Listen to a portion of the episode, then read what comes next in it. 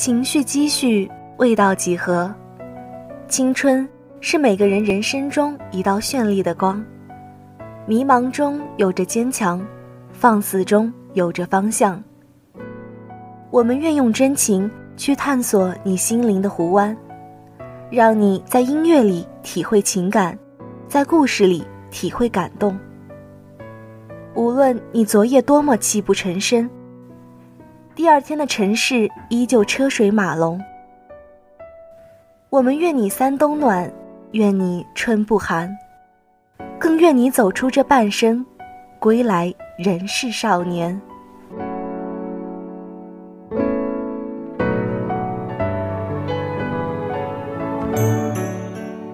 烦恼总是在不经之间就来到了我们身边，而我们对待烦恼的态度，无非就是两种。一种和周围的朋友、家人倾诉，一种是埋在自己的心里，而你更倾向于哪一种呢？大家好，这里是 FM 八五点一华海之声无线广播电台，欢迎收听本期的《星湖有约》。周末跟几位朋友出门聊天，每个人一坐下来就开始倾诉自己的烦恼，有人吐槽工作的不顺利。有人埋怨跟女朋友闹矛盾，也有人懊悔当初读书的时候没有好好学习，不然现在就不会是这副模样。全场五个人，唯独我一人默不作声地听着其他人的话语，时不时点下头，表示我有在听你讲话。说着说着，好友兵哥忽然对着我问了句：“怎么感觉你现在变得越来越沉默了？”最近工作以及生活怎么样？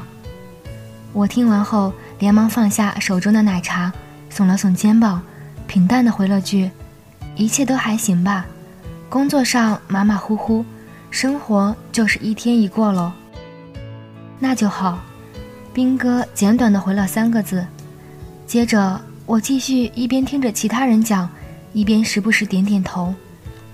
不再喜欢动不动就跟别人倾诉生活，成了我目前的一种状态。相比起主动说出自己的烦恼，我似乎更加愿意去听别人的琐事。然而，以前的我并非如此。以前的我一遇到什么烦恼，就喜欢跟好朋友打电话埋怨，跟室友闹矛盾不和，大晚上裹着外套在走廊跟朋友打电话。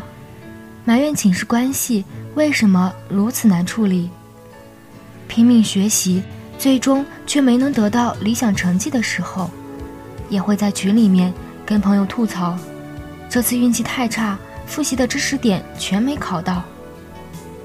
找工作不顺利，投出去的简历石沉大海，心情极其糟糕，便在微信上跟朋友抱怨人生太艰难。生活中遇到一点不如意的事情，我的第一反应就是找个人埋怨一下，让别人安慰我几句，好像得到了别人的安慰后，烦恼自然会消失不见。然而，就在两年前，也就是从我走出校园、步入社会后开始，我发现自己变得越来越沉默，不再喜欢跟朋友诉说自己遇到的各种烦恼。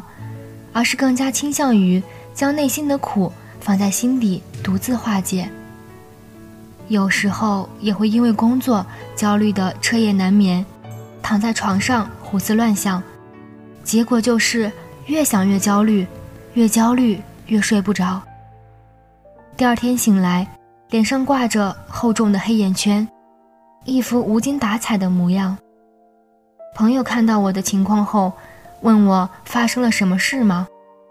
我装作什么事都没发生，回了句：“没事儿，就是昨晚追剧追得太晚了，没睡好，晚上早点睡一觉就好了，别担心。”表面上叫朋友别担心，但其实背地里依然烦恼的睡不着觉。那一段时间，我听网上说，睡觉之前喝一杯牛奶有助于睡眠，因此。我一个从小特别讨厌喝牛奶的人，硬生生去超市提了一箱回来，告诉自己每晚睡前喝一瓶就能不再受失眠困扰。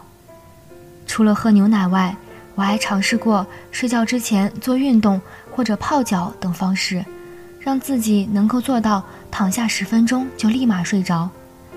这要是换做以前，我一定先大声跟朋友说：“我失眠啦，工作压力太大，好烦啊，该怎么办？”而如今选择沉默，独自找办法解决问题。我不知道这种改变对于我来说是好还是坏，也许这就是成长吧。在写这篇文章的时候，我努力回想自己上次跟朋友倾诉烦恼是在什么时候，想了很久才想起来，是在今年春节的时候。那一段时间，整个人无论是工作还是感情上，都遇到了很多问题，一个人憋了好几天。实在没办法独自消化负面情绪，不知道该如何解决问题。于是我在微信上找到最好的朋友，问他吃饭了吗，在干嘛呢？简单的寒暄了几句后，隔着屏幕，他便知道我遇到困难，于是连忙问我发生什么事了。那天下午，我跟他聊了好久，那应该是。自从我们毕业步入工作后，在网上聊得最长的一次对话了。跟他聊完以后，我整个人的心情变得好了许多。我到现在还记得，那天他开导了我很久。中途，我一直很担心影响到他工作，于是不断重复着一句话：“你要是忙的话，先不着急回我，我自己再好好想想。”而这句话。恰好在两天前，也有一位读者跟我这样说过。两天前的晚上，大概在十点多吧，那个时候我还在写文章，微信上收到一位读者的留言：“学长，你忙吗？我有点烦恼，可以跟你说吗？”我回了句：“可以哈，不过我正在忙，你先说，我晚点回复你。”他可能是看到我在忙，不好意思打扰我。于是匆匆发了一句：“那我自己再想想。”外加一个捂脸的表情包。我回复他：“好的，总要学会独自化解难题，独自消化负面情绪与困扰，或许是每一个成年人都必须学会的基本技能。”我很喜欢的作家村上春树在《五五五》一书中写过这样一段话：“你要做一个不动声色的大人了。”不准情绪化，不准偷偷想念，不准回头看，去过自己另外的生活。你要听话，不是所有的鱼都会生活在同一片海里。每次读到这段话的时候，我总想在“不准回头看”后面加上一句：“不准什么事都求别人，要学会独自消化困扰。”每个人的一生中都会遇到各种困难。每次有烦恼的时候，你都想找身边的朋友倾诉，以获得他人的安慰。可是你要知道，别人不可能无时无刻都在你身边呀。人生的更多情况下，你得学会独自面对烦恼。烦恼的时候，可以骑骑车，可以跑跑步，也可以大睡一觉，让情绪先平静下来，再好好去追寻问题的根源。找到解决困扰的方法，学会独自化解难题，少抱怨，少麻烦别人，是每一个成年人的必修课。本周五，二胖在学校组织了一次家长会。这是他入职以来作为班主任而发起的第一场家长会，紧张与兴奋并存。为了达到理想中的效果，他甚至在前一段时间买了很多书。连续突击了几个晚上。当老师之后，我才发现家庭教育比学校教育还重要。我非常希望我学生的父母可以和我达成这样的共识。这是二胖在开家长会之前和我说的。这段时间以来，我可以看到二胖的很多变化。他开始有意识的买书、读书，开始关注教育方面的话题和文章。注意自己的行为举止，偶尔也会幻想自己成为母亲之后的样子。说实话，我之前也不太了解学校和家庭相互配合这个点。在农村老家，我们小时候上学的时候，基本上都是父母把孩子送到学校，然后给老师叮嘱一句：“老师，拜托您了，孩子要是不听话，您就往死里打。”我们那时候是真挨打，我自己也被老师打过无数次。所以，当我有一天看到学校禁止体罚时，突然有一种感觉是：时代变了，自己大了。以前的经历，现在只能当故事讲了。有很多家长和我抱怨过，他们说，现在的学校太不负责任。我们上学时学习都是学校管，但现在孩子的作业都得我们辅导签字，这会花很多时间，简直烦死了。因为我也没有享受过这样的待遇，所以当时还在上学的我。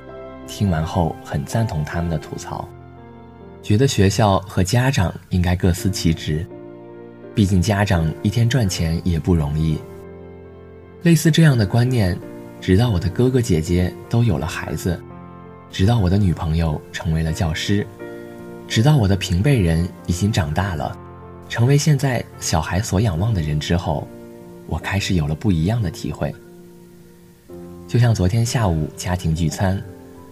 姑姑在餐桌上说的那句话：“我现在的所有努力，都是为了孩子以后可以更好。”姑姑现在白天上班，晚上陪读，因为他家老大明年要准备参加高考。我能看出来，他和孩子的压力都很大。同时，我也愈发的体会到，在教育这个问题上，父母应该是和孩子站在一起的。他们才是孩子的第一任老师。家庭教育的重要性其实远超学校教育。今年让我感触最深的事情，是为了孩子的教育问题。哥哥一家顶着各种压力，从县城来到了省城。他说：“当我真正看清教育资源的差距之后，我就想尽自己的全力，把最好的都给孩子。”能看到。其实他身上背负的东西很多，压力大，风险大，但他的决心是坚定的。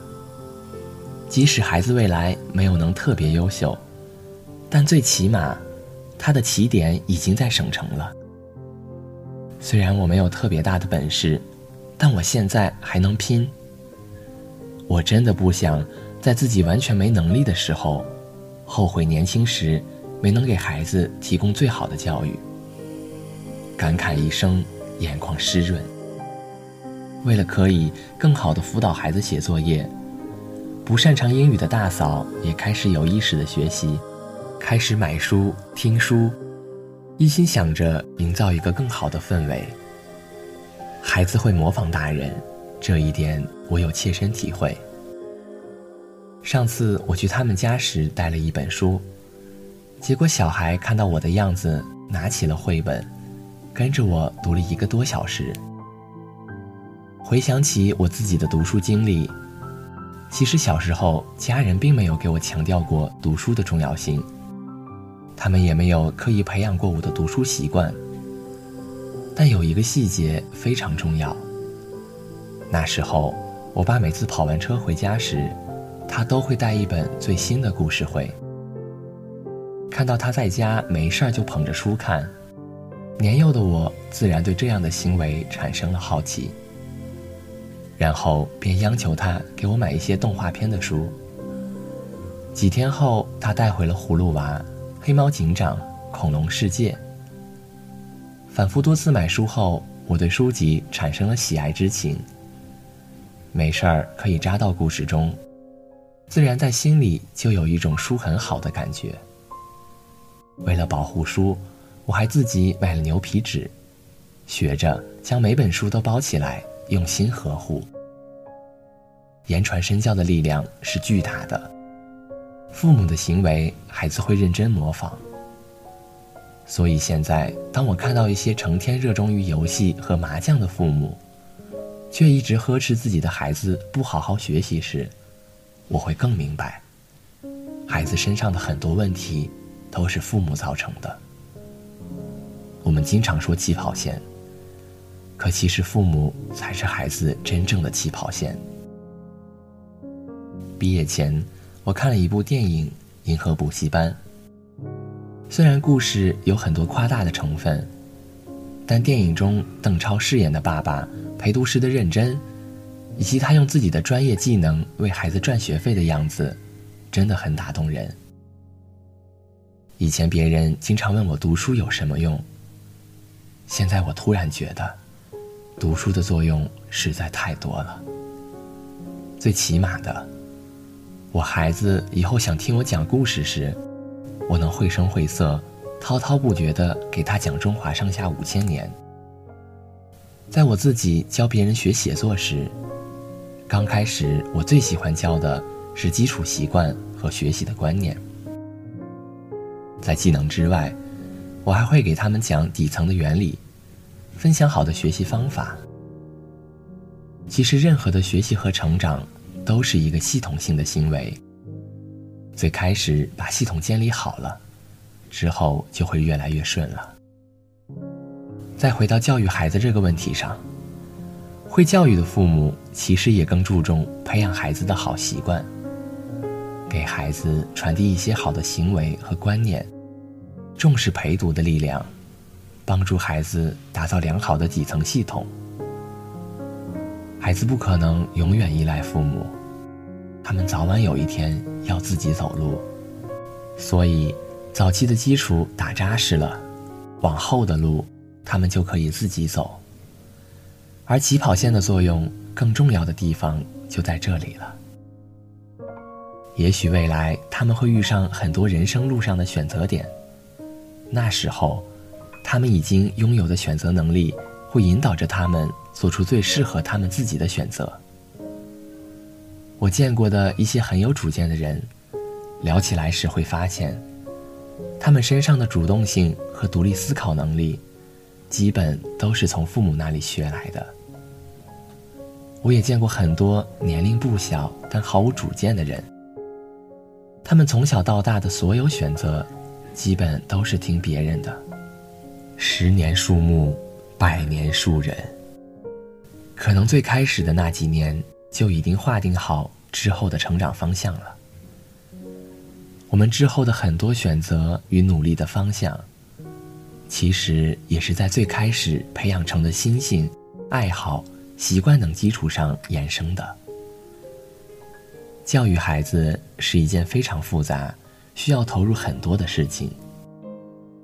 现在回想起自己的父母时，我也能清晰的看到他们教育方法上的一些错误。作为借鉴，我也开始问自己一个问题：我将付出什么样的努力，以什么样的姿态，在未来站在我的孩子面前呢？春有风筝，夏有鱼，秋有青鸟，冬有雁。书信一来一往间，日子就这样过去了。嗨，你好，这里是见字如面。本期的见字如面写的是一九二二年九月十五日，宋庆龄写给阿丽的：“我所有的东西都丢了。”最亲爱的阿丽，我于六月二十五日回到这里。由于我在广州经受了一场可怕的事件，我非常紧张不安，我不得不保持完全的安静和休息。我经常想到你，不知道你是否收到了我的上一封信。那是在我的房子遭到炮击前几天写的，我所有的东西都丢了，所有的皮衣、服装和首饰都被士兵抢去。但是感谢上帝，我们没有受到伤害，还能再度在我们自己的家里生活和呼吸。虽然我们的东西都丢了，但我们取得了道义上的胜利。公众舆论从来没有像现在这样强烈的支持我们的事业。我希望知道一些你的情况，你什么时候做新娘啊？你们的婚期定了吗？如果你让我知道你们结婚的日子，我将寄一件手工制品给你。我可以及时的寄给你，让你在蜜月中穿。请写一封长信给我，告诉我一切，并一定寄一张你穿上新娘礼服的照片给我。你可以帮我一个忙吗？我需要一些新式的名片。你能否立即向蒂法尼的商店，或其他好的雕版印刷店，为我定制两百张名片？请你选择简单朴素而又美观的样式。名片上只印孙逸仙夫人。请你把发票寄给我，千百次的谢谢你。我希望你一有时间便帮我这个忙，请来信，致爱于你，罗莎蒙代。一九二二年九月十五日。国母宋庆龄曾写过一封只能用优雅来形容的信。一九二二年，陈炯明发动兵变，炮轰总统府和越秀楼。宋庆龄以身掩护孙中山先生先行撤离，自己却被兵变的士兵闯入了宅邸，抢走了所有的财物。然而，在她事后给美国闺蜜的信中，宋庆龄对这次的遭遇却描述的风轻云淡。信中透露出只有革命者才有的镇静与笃定。节目的最后，送上由机械与海洋工程学院的顾立鼎同学给我们点播的《这个年纪》。从前在教室里藏着一瓶瑞欧，几个人分的嬉笑，到现在觉得心烦想喝酒的烦躁回不去了。本期的节目到这里就要结束了，祝大家周末愉快，我们下期再见。本期播音：秋离、李寻欢，编导：良辰吉日。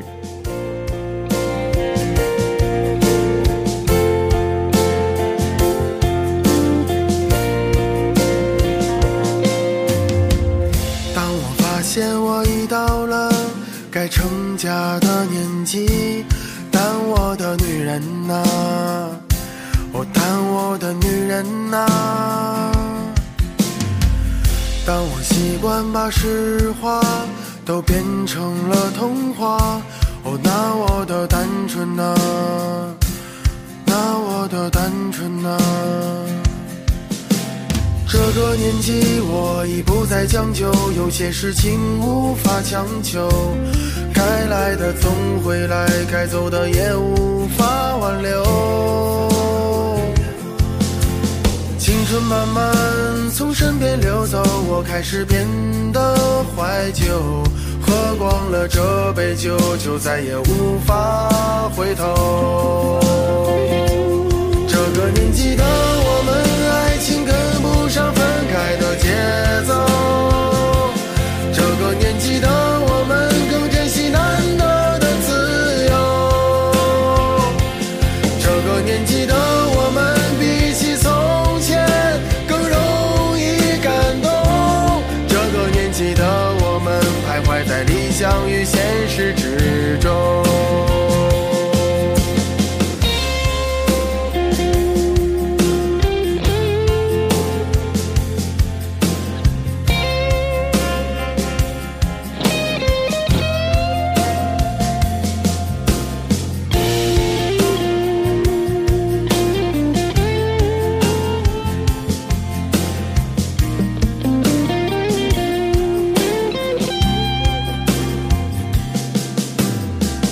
年纪，我已不再将就，有些事情无法强求。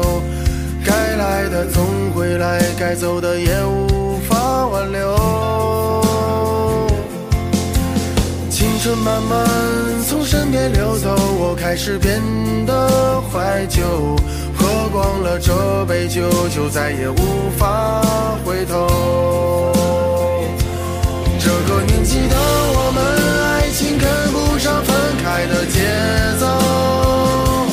这个年纪的我们，更珍惜难得的自由。这个年纪的我们，比起从前更容易感动。这个年纪的我们，徘徊在理想与现实